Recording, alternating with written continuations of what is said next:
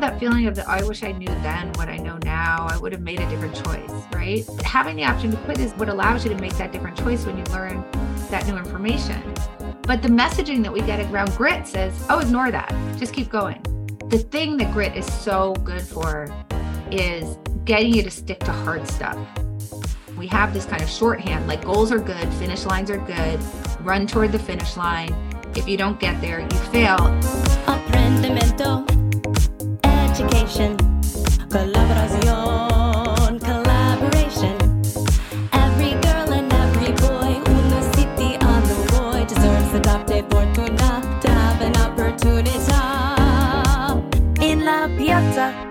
Welcome to In Piazza again today. This is Jeannie Allen, and I'm so pleased to have um, a pretty amazing person with me, Annie Duke, a world famous poker player, co founder of the Alliance for Decision Education, and someone who does a lot of thinking and a lot of counseling, um, how we make good decisions. And so, Annie, you've got a fascinating background, which uh, our listeners have heard a little bit about so far. But let's just jump in right now okay. uh, about your latest book and um, and why you recommend that kind of the antithesis of grit, almost like how the power of quitting is actually super valuable for success.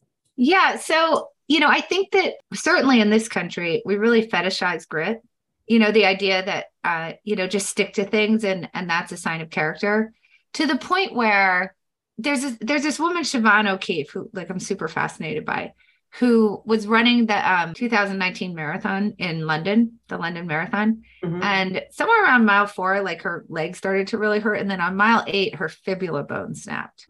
Right? she broke her leg. Okay.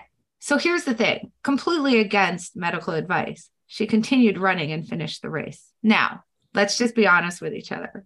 You kind of admire her, right? Right? You're like, is it, you're kind of like, ooh, I wish I had that kind of grit or could I do it? Like, could I actually keep going? Right. So, I mean, this really shows you that like grit are the heroes of the story because you shouldn't run the 18.2 miles on a broken leg for all sorts of reasons. You know, if if I assume that your goal is to run lots of marathons in your life, then this actually puts in grave danger your ability to do that in the future. You're like risking a compound fracture, like really permanent injury to your body. So let's just be objective here. She should quit but we kind of are like ooh when she keeps going. This is the issue right? Is that we we really kind of view quitting as either something we don't even notice or as a failure right? Whereas grit the people who stick it out are the heroes. But the problem is there's just a whole bunch of stuff that you shouldn't stick out. Like if you break you know mm-hmm. if you break your leg in the middle of a race or you get a concussion in the middle of a football game. Or if you're in a in a job where your boss is toxic I mean, this happens in public policy all the time. You have a public works project that is going nowhere, but you mm-hmm. continue to spend money on it trying to complete it. Or, you know, you create a policy that's supposed to achieve a particular goal. And as you observe what the unintended consequences of that policy are, you still stubbornly stick to it because that's kind of the way that we're wired. And we need to start understanding that grit is indeed very good in order to be successful, you will have had to stick to whatever it is that you're trying to succeed at. And it is a good thing, but that it's not all good under all circumstances. And sometimes quitting is the much more important skill in those circumstances. So, is there a fundamental difference between grit and persistence? No. Is that part of what made you start writing about this issue? Well, I think I was just frustrated. You know, I mean, I was just frustrated at this idea that you're supposed to stick to things at all costs because it's not true. Whenever you decide to do something, whenever you start something, you know very little in comparison to all there is to be known. And after you start it, you're going to learn new stuff. But like, I mean, we all have that feeling of. I wish I knew then what I know now. I would have made a different choice, right? And the thing is that having the option to quit is what allows you to make that different choice when you learn that new information. But the messaging that we get around grit says, oh, ignore that. Just keep going. With grit, the thing that grit is so good for is getting you to stick to hard stuff. Because in the end, anything really worth achieving is going to have hard moments, right? Mm-hmm. You're going to go through the down periods, the dips, the, you know, feeling like this is too much. Mm-hmm. And you, you know, and you have to stick to it. Anybody who's you know gotten all the way through college for example or gotten all the way through high school right? Like it takes a lot of grit to be able to do that because you're going to come up against a teacher that you hate or a class that just isn't in your wheelhouse Mhm. where it's just really hard right and you have you know grit is really good for getting you to stick to that stuff so great but the thing is that if it's not when you do come across something that isn't worthwhile that you shouldn't be continuing to do you have to figure out how to be able to abandon it. It's an incredibly important skill for success. So we think that grit is the thing that gets you to be successful. It's really not. It's being gritty about the things that are worthwhile. That is what gets you to be successful. Quitting all the other stuff is a necessary component, as necessary, if not more, to grit for success. Because you have to find the right thing to stick to, which means you have to sample a whole bunch of stuff and quit most of it to focus on the thing that you're making a bet on, right? You're guessing is the right thing to stick to. And then when you find out information that tells you maybe it's not, you have to switch fast to get over to something that is good to stick to. And so this is something that I really try to point out to people. We think that that quitting things is going to stop our progress or slow it down. Actually, if you quit something that isn't going well, it will speed up your progress because it will stop you from doing something where you're just like running into brick walls, not actually accomplishing what it is that you want to accomplish. Right. And free your time up to go do something that will allow you to accomplish it. So then when you quit fast, that actually gets you to where you want to go faster. Right. You know, so your book uh, for our listeners, The Power of Knowing When to Walk Away, helps instruct people on how to get there. I'm thinking as you're talking, Annie, about something that I'm always criticized for. And I want to take some solace in what you're saying, but I also want to level set. It's not about me right now. But I change my mind a lot. Like I will change and switch gears a lot. If something is not moving in the right direction, I go, wait, wait, this is why this is not like it's so hard to figure out. Let's move. And so I've had people over time professionally say, oh, well, you know, you change your mind. Yeah, because I want to move in a direction that felt like it was more productive than this direction. I met a dear friend of ours, Carl Schramm, wrote a book called Burn the Business Plan. I was kind of raised professionally that you need a business plan, a strategic plan. You stick to the business plan. Carl says, as a business professor, sometimes if you stick to the goals and they're not going in the right direction, but like what I just said about some of my experiences and what he said is so counterintuitive to a person walking into business who's told, this is what you do when you walk in the door and you stick to it no matter what.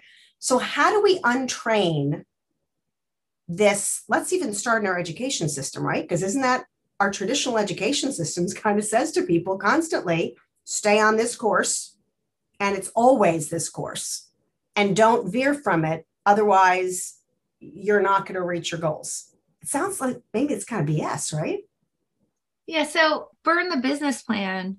Having a business plan is like setting a goal to run a marathon because contained in a business plan are particular finish lines that you're expecting to reach. And the problem with finish lines is they're motivating, right? Like having a business plan is motivating in the sense that, or having goals in general is motivating in the sense that it gives you a clear something to run toward, right? Like, okay, this is what I'm trying to achieve and there you set all of these finish lines all of these goals that you're all of these metrics right that are gonna, you're going to measure your success against. Kind of like the finish line of a marathon it tells you where you're heading right? The summit of everest it tells you where you're heading.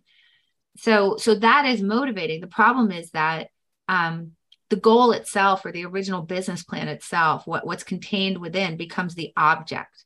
In other words you're trying to accomplish something Mm-hmm. And when you write a business plan, that is your best guess of the appropriate way, like the best way to accomplish that, the kinds of things that would allow you to to that would show that you were actually being successful. So these are the things that you want to head toward. But facts on the ground change. And when the business plan itself becomes the object, just executing that thing or getting to the finish line of the marathon, what happens is that as long as you're short of that, right? When I'm at 16 miles, I am failing. Mm-hmm. And what we have to realize is like, no, because whether it's executing on a business plan and then figuring out that things aren't working out, uh, you've made progress along the way. You like learned a whole bunch of stuff. You've run 16 miles more than zero. Cognitively, we don't think about it that way. We think about it as being short because that becomes the goal and we grade that pass fail. So if you don't execute on your business plan, you failed. No matter no matter whether it was correct to stick to it or not, then we won't we won't stop. So Right. so that's the problem. So um and this is true like on a larger scale when it when it comes to uh you know the the way that we think about these things in general as you pointed out like in terms of the education system we have this kind of shorthand like goals are good finish lines are good run toward the finish line if you don't get there you fail in the business setting i think it's partly because of we're, we're just biased toward that type of thinking but also because it's a shortcut.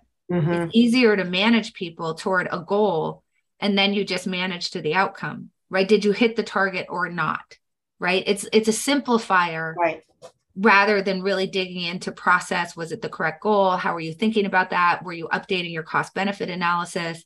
So on and so forth. Because it is as you point out for yourself it's hard to distinguish between did you quit because you're like you know lazy or weak-willed or you give up too soon or did you quit because it was appropriate? That's complicated. So in- instead we say just stick to things. With kids because we recognize that they don't necessarily have the experience of a long time horizon like adults do and their brains are not fully formed so they're much more likely to make impulsive decisions then we try to really instill this you know stick to things like grit is really good. Um, i think to counterbalance some of their impulsivity to try to give them some of the adult view on a longer time horizon right so okay that's okay I, I you know i mean certainly angela duckworth would say this this creates great outcomes i don't argue with her i think her book is great i have no mm-hmm. quibble with her I, I think that people should go read her and it's important. The problem is when 30 year olds are doing that too, Mhm. because 30 year olds don't have the same issues as someone who's 10. A 10 year old has a bad day on the field and they want to quit totally. But a 30 year old is in a job that isn't going well with a you know a coworker that to- that's toxic and they're sticking to it because they think that shows character. Mhm. like it's opposite problems. And so we don't want to carry those lessons all the way through because i think in general people are very gritty once they once they reach a certain point in their life. And in fact we then want to sort of start to give them the reverse message that walking away is fine. It's okay. Yeah How, if at all, did playing poker influence your thinking? I know that, uh, of course, you've you've been doing a number of things for so long, and you've been in the psychology world. And um, but did poker and playing poker have anything to do with how you think about approaches? so yeah so so if for anybody who studied game theory uh, loss cutting is a very big part of it so game theory in general is it, it's a it's just a framework for thinking about decision making. It was uh, the framework for it was first brought forward by um, john von neumann and oscar morgenstern in a book called the theory of games. And essentially de- decision making under uncertainty usually with with more than you know with more than one person. So it's it's about like how do we make decisions among multiple actors under uncertainty? So loss cutting becomes a very big part of this because like every decision whether it's a decision to start something or whether it's a decision to stop something you're going to be uncertain when you when you make it at least if you do it at the right time. So just as when you start something uh, you don't know very much. Like if you hire someone what do you really know about the person right? But then people always wait too long to fire them right? Like long long long after Oh, they ought to right? Even though when they hired them they were like i don't really know very much so as soon as i find some stuff out i should probably act on it. Once we've started something we sort of get stuck and part of the reason for that is that the decision to stop is also made under uncertainty. In Mm, other words if you keep going there's always some chance that you can turn it around that you can make it work that you won't have to exit having failed right? So so so uh and and what you don't want to end up doing is getting into a situation where um you butt up against shore failure right? So for most of us the only the only time that we're really willing to quit is when we don't have a choice anymore when it's so obvious that the situation we're in is intolerable or our start startup is out of money. Or in poker the cards have already turned over and you've lost the hand Mhm. or you've lost all your money in the game then we know we, don't have a choice we don't we, we have to quit and so we sort of take the uncertainty out of it but loss cutting you know, being a good loss cutter is doing that beforehand. It's doing that before you have no money left, doing that before the situation is intolerable. So in poker, you have this particular option that's available to you, which is folding. I can fold my hand. It's a huge skill element of the game. If you look at less skillful games like Baccarat, you don't have an option to fold. It's a big deal not to have that option. So, what I can do as a player is say, I don't think this hand is worth continuing with. And then I can toss it. So, uh, that this is actually, to be quite honest, the most important skill element of the game it i think it's the thing that most clearly distinguishes expert players from amateurs. Knowing when to fold them as the song says. Well it's not just knowing when to fold it's folding way more than everybody else. See that that's the thing that people don't understand is amateur poker players play in a game like Texas Hold'em and like a nine-handed game, they'll they'll start when they get those two cards to start, they'll continue on with over 50% of those two card starting combinations. A professional player, 15 to 25% of the time do they continue. So they're folding more than half, more, more than twice as often as an amateur. Because what they understand is that it's not about the what ifs and maybe this hand can win. And people say like things like any two cards can win. It's does this hand have enough of a chance going forward to make it worth my while? But notice that means that I'm folding when I'm not sure. Mm-hmm because any two card it's true any two cards at the beginning have a chance of winning but that's not really the question. It's does it have enough of a chance of winning to continue? So i'm always going to fold when there's still some chance that i could win right? Now obviously sometimes you sort of butt up against certainty but poker players are trying not to butt up against that certainty. So uh, they're just better at letting go of their hands. And because that was such an important skill element in poker i mean i certainly have thought about that in general right? Mm-hmm. Right. And how it applies to, to real, real, real life um, decisions. Yep. So I, I'd love to get into how you even started poker, but I have to go to the Alliance for Decision Education because it's an organization that since um, you co-founded it with Eric Brooks has fascinated me. Because at first I thought, when I heard about it years ago, like Alliance for Decision Education, how do you create an organization and help people make decisions? What like how does that happen? And it was kind of very counterintuitive to me. And then the more I watched the programs and the stuff you were doing, I thought, wow, this this makes a lot of sense. So oh, yeah, it really does. So so tell us about where you are now, why that was started. Was this, was this sort of the again the epitome of how you you structure some training around precisely what we're talking about so that students and and yeah. people who can't do this by themselves have some support. Okay, so let me ask you something, Jeannie. Did you enjoy trigonometry? Did you use it for anything ever in your whole life? Was there any point in you taking it in like ninth or 10th grade? There was a theory that if you taught somebody to, to tackle really difficult mathematical problems, that it would teach them how to think. But I think it was 1906 that was disproved. Mm-hmm. But again, to this idea of people don't quit things, like once it's sort of there and this idea exists, it's really hard for people to abandon it, even in the face of evidence that you should. Okay, so look, if you can teach individuals to make better decisions, their lives will be better. And if their lives are better, society will be better. That's just the connection right there. Create a better society, then arm individuals with the ability to make better decisions. That is what we feel like. The educational system as it sits, which has not really changed very much, as you know, from back in 1906, mm-hmm. before then, is ill equipped to teach kids to make better decisions. And in fact, in a large part, is moving away from allowing individual decisions to be made by either the students or the teachers. So you're teaching people sort of like facts, mm-hmm. but I can go look those up. You're not teaching people when you encounter information, how do you think about it? How do you feel? Like, how do you figure out what's true? How do you figure out what your own values are, your own goals are? How do you actually think about how you might achieve those? How do you, how do you, what are your habits? Which is part of decision making, mm-hmm. right? Like, how do you become open minded to other points of view, so on and so forth? Like, these things, these are the things we really want to be teaching kids. So, in the same way that there was a movement formed around social emotional learning that you know then starts to appear in schools it took 25 years for them to get this into the schools but now we sort of see it everywhere we feel that we should be saying, why are we teaching what? Like, if you want to know what to shove out of the way in order to teach kids to make better decisions, shove trigonometry out of the way. If they if they want to become an engineer, they can learn trigonometry later. It's that it's a very particular form of math that's Mhm. for very particular things. Addition, that's a different story. We should teach everybody addition. You need that.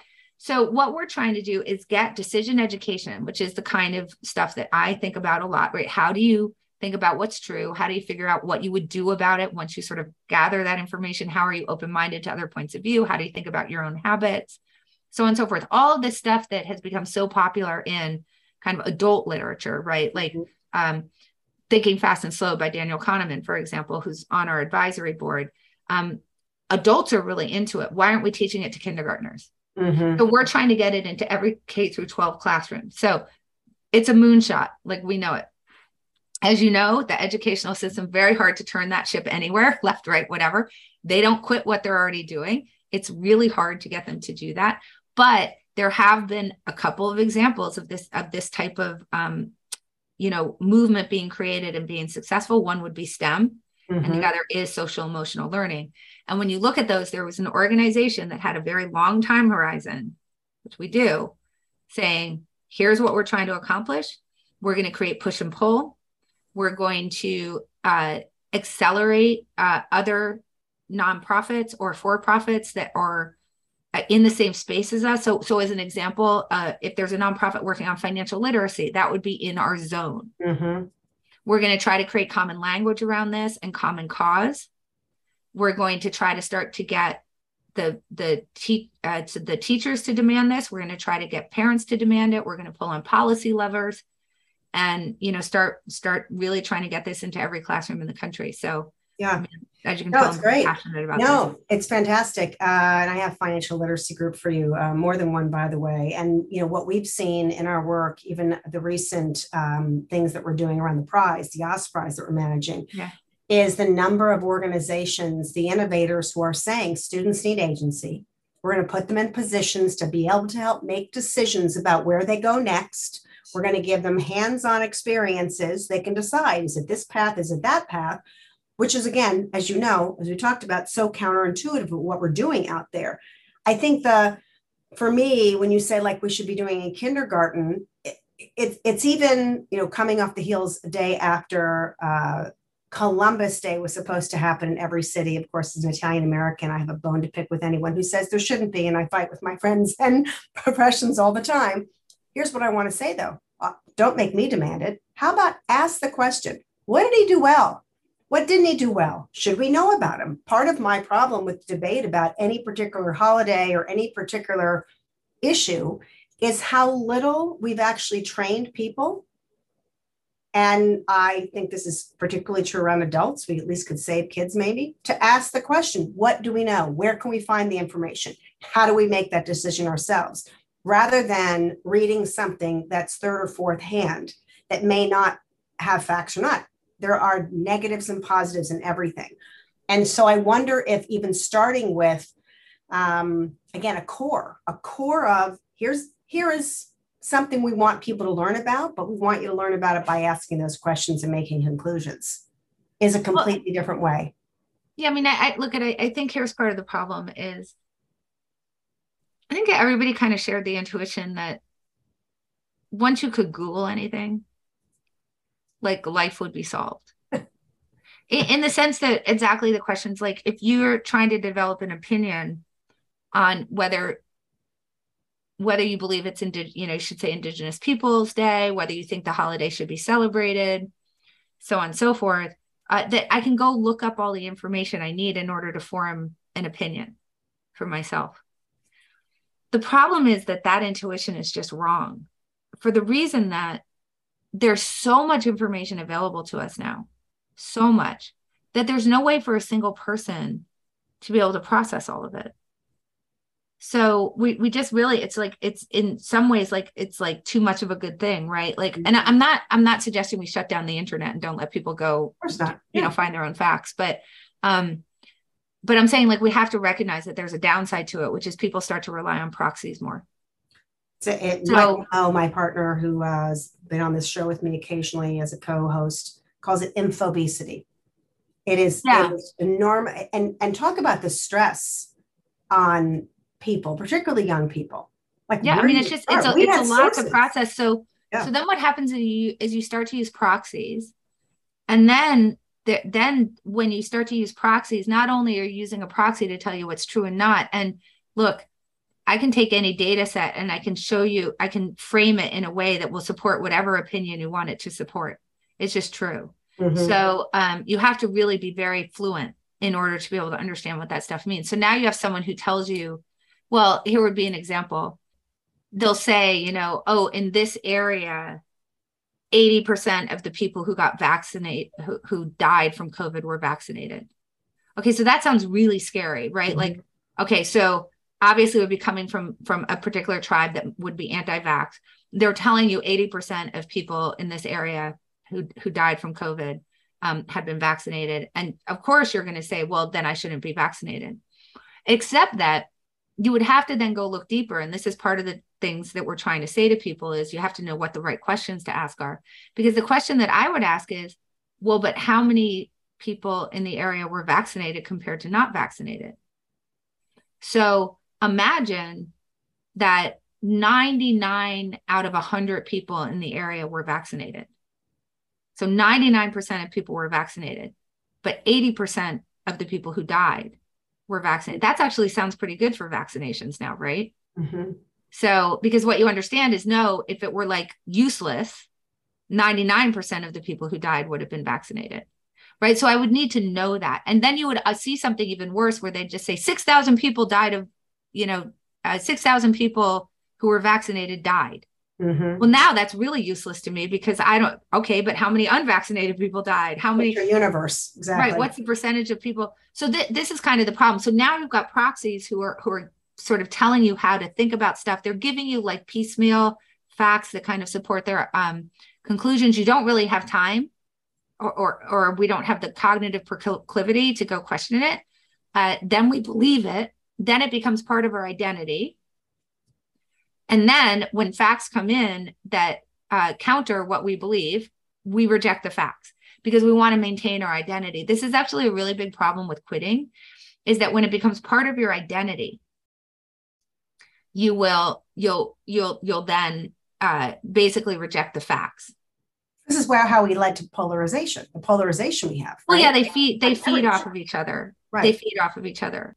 So here's an example. Let's say that you support a particular politician who is in your tribe, uh, and you've expressed support for them, and then you find out something about them that's so scandalous that had you known about it before you asserted your support for them, you would not have supported that candidate. Now, I think we all know in this day and age that not only do people continue to support them, them, but they tend to escalate their commitment to them. And how do they do it? They rationalize away like, oh, the other side is just out to get them. Like, never mind that that you're not disputing the facts, right? It's like the other side is out to get them. Here's here's one that's a way to rationalize information that you don't like. False flag. Right. So we have these ways to just sort of reject that stuff so that we can cling to to our beliefs and particularly when those beliefs become integral to our identity do we get in like quite a bit of danger and part of what social media does is reinforces that identity piece because those are the proxies we're using to be able to process the information okay so uh, yeah so that's kind of what we're trying to combat over here at the alliance for decision It's great, and and I and I have to ask you. You must know, or at least followed some of Todd Rose's work. It's very simpatico with yours. So Todd Rose did okay. Uh, um, the end of average. He, Oh, yeah, yeah, yeah, yeah. yeah. Former welfare father, now Harvard professor, who created an organization. We've had him on in Piazza before, but his survey work, most recently, the work they did where they basically asked people, "Do you think that this person believes X. And the person you just described, who actually doubles down after finding out something, even though it would have changed their mind to begin with, actually thinks the people who think the same way are more of them than not. And Yeah. so you tend to believe that certain people in your tribe all feel the same way, but then when you ask the people in your tribe, they don't, but they don't want to admit it. That's right. And so, and so it's like uh, we need to pair you guys also on sort of the school tour because I don't know how any other way to get like uh, it's made possible. We got to get like you in front of every single educator out there. I think most of them want to do something like this. They just have no idea where to start. And they're given a program to deliver. And that's where they think they need to start and end. And They're not given the freedom and flexibility, and you know the rest of it. But um, I just think it's so impressive that um, you do that. Okay, so for those listening, and um, if we wanted to try to help get this uh, in front of our schools, our institutions, our professional organizations, how do you go about it? Do we just read what's online? Is there some sort of training? I mean, what do we have to do? We, yeah, we have a variety of, of things that we do. You can go to the Alliance for Decision Education, our website, uh, to find out about them. But we have a fellowship program. So uh, any teacher can apply for one of our fellowships. There's a healthy stipend. Um, I think we just changed the amount. So I don't want to say because I'm afraid I will get it wrong, but it's um, four figures. I know that it's like a healthy stipend. Right. Um, you come and you learn uh, dis- about you know decision education, and then you create curricula and you go implement it in your school. It's a year long fellowship. Uh, hopefully to share with other people. And I think that's a great way for people to get their schools involved. You can uh, tell teachers that you think might be interested um, that they can apply for that fellowship we have we're currently developing some uh, after school programming a forecasting contest for kids because uh, forecasting is decision making mm-hmm. Particularly thinking probabilistically thinking about information and how that helps you to make predictions about what's going to happen in the future this is obviously uh, very much pulled from uh, phil tetlock's um, super forecasting work uh, he is also a member of the advisory council so that's um, awesome. We're doing that there. We have lots of curricula that teachers can download. Uh, we have information and and um, talking points uh, that you can pull down. Also, if you want to start to create this kind of thing, we do partners with schools. So I mean, there's so many different ways that you can uh, get involved if it's something that you want for a particular school that you're involved in, or if it's some way that you want to help to push it into other places. So um, please go to the website and you'll be able to you'll be able to find all of that yummy information. We will make sure that's in your bio for the episode too. Annie Duke, uh, author, speaker, collaborator, only woman to have won the World Series of Poker Tournament Champions, um, friend and mom. Thank you so much for joining me in Piazza today. Really, really enjoyed it. Well, thank you for having me. Thanks for joining us in Piazza. Come back throughout the month for more great conversations about advancing our human potential, how we educate our kids, acquire knowledge ourselves, and be better at work and building strong communities. You can find In Piazza wherever you get your podcasts and follow me at Jeanne Allen on Twitter and the podcast at In Piazza Pod. Thanks for listening. Ci vediamo.